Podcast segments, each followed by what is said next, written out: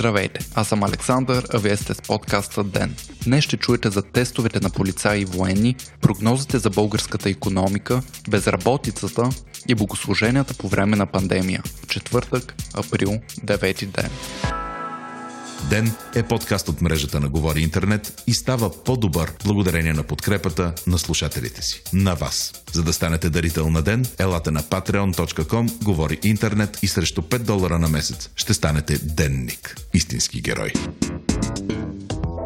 До 611 нараснаха случаите на COVID-19 в страната ни, обяви генерал Мотавчийски на сутрешния брифинг. През изминалото денонощие са регистрирани 30 новозаболели от 498 тествани, което е увеличение с 5,2% спрямо вчера. Регистриран бе и още един смъртен случай, този на 72 годишен мъж от Шумен със сериозно съпъсващо заболяване. С него общият брой на починалите в България достигна 24 души. 233 са хоспитализирани, а от тях 27 са в интензивните отделения. 56% от заразените са мъже, 44% жени. Най-младият пациент е на годинка, най-възрастният на 90. Броят на излекуваните от коронавируса също се увеличава до 48 човека, а там средната възраст е около 47 години. Междувременно бяха оповестени и резултатите от тестването на полицейските служители. От 1016 проби, 1007 са отрицателни, 2 са отчели наличие на скорошно заболяване, 7 наличие на антитела или прекарано заболяване. Само един служител на МВР е с грипоподобни симптоми, но там не е засечен коронавирус и предстои допълнително тестване. При военнослужащите резултатите са сходни и от 1100 души положителните проби са под 1%. За да се повиши степента на готовност за реакция в случай на осложняване на епидемиологичната обстановка, БЧК отправи призив за доброволци. Младежкото формирование на Червения кръст търси студенти по медицина, които да се включат в борбата с заболяването. Данните на желаящите ще бъдат обработени от организацията и в последствие предоставени на Здравното министерство, което ще разпредели желаящите по качества, интереси и моментни нужди. Световната банка прогнозира 3,7% спад на българската економика, съобщава БНР. Основната причина според институцията е негативното отражение на пандемията върху износа и вътрешната активност. Край на рецесията в страната ни се очаква през 2021, а за същата година е прогнозиран и 3,9% ръст. През следващите 15 месеца Световната банка е поела ангажимент да осигури до 160 милиарда долара, с които да се помогне на бедните и уязвимите засегнатите държави. На фона на свиващите се економики в световен мащаб, туристически и ресторантьорски бизнес в България очаква валит на 50% от фирмите в бранша. Според Българската асоциация на заведенията, сферата има 480 хиляди наети, а растеж в сектора се очаква отново през 2021.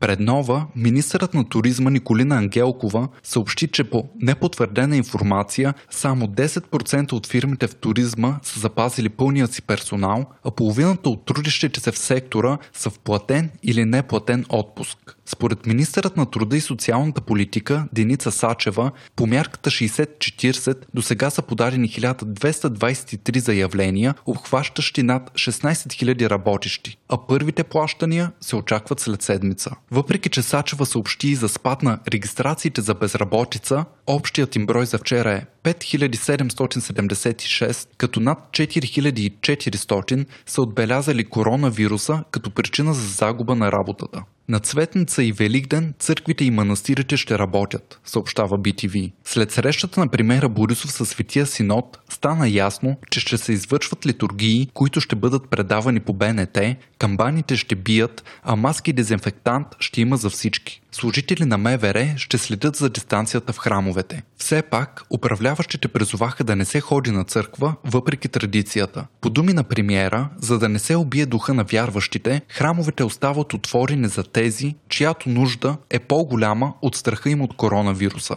Днес приключи първото дело за неспазване на карантина в страната ни. 19 годишен студент, завърнал се в Благоевград от Англия, е осъден на 6 месеца и 10 дни пробация, а присъдата е съобразена с чистото му съдебно минало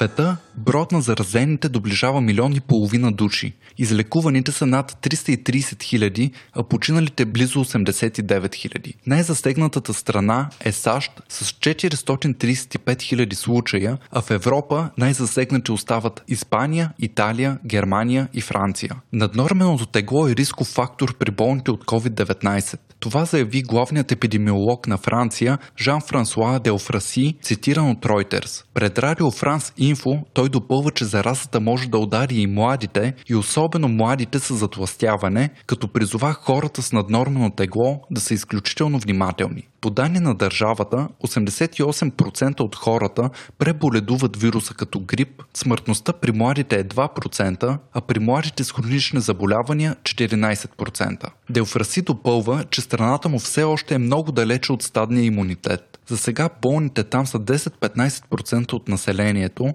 а за постигането на такъв са нужни поне 60%, които вече са изкарали заболяването. В Италия папа Франциск се помоли Господа докосни и промени сърцата на мафиотите, кредитните акули и всички, които в пандемията правят бизнес от изпадналите в нужда, съобщи Дневник. Изказването му е провокирано от данни на антимафиотските служби в страната, които предупредиха, че организираната престъпност ще започне да дава заеми с много лоши условия на закъсалия малък бизнес. Има информация, че в Неапол вече действат банди, раздаващи храна на бедните, които очакват услугата да им бъде върната на по-късен етап. Папа Франциск допълва, че тази криза засяга и бедни, и богати и че е загрижен от лицемерието на определени политици, които говорят за глада по света, но в същото време произвеждат оръжия.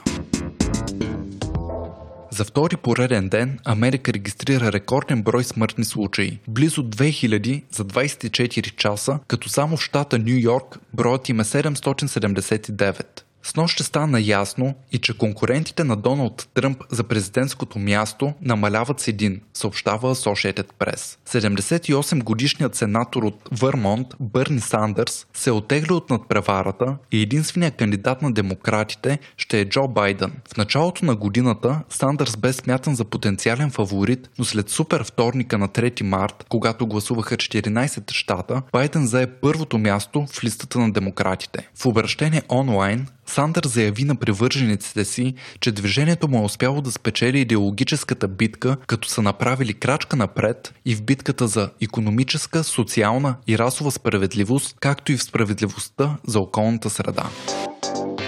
Вие слушахте подкаста Ден. Ден е част от мрежата на Говори Интернет. Водещ Александър Николов. Главен редактор Димитър Панайотов. Аудиомонтаж Антон Велев. Ако искате да не изпускате епизод на ден, не забравяйте да се абонирате в Spotify, Google Podcast или да не оцените в Apple iTunes.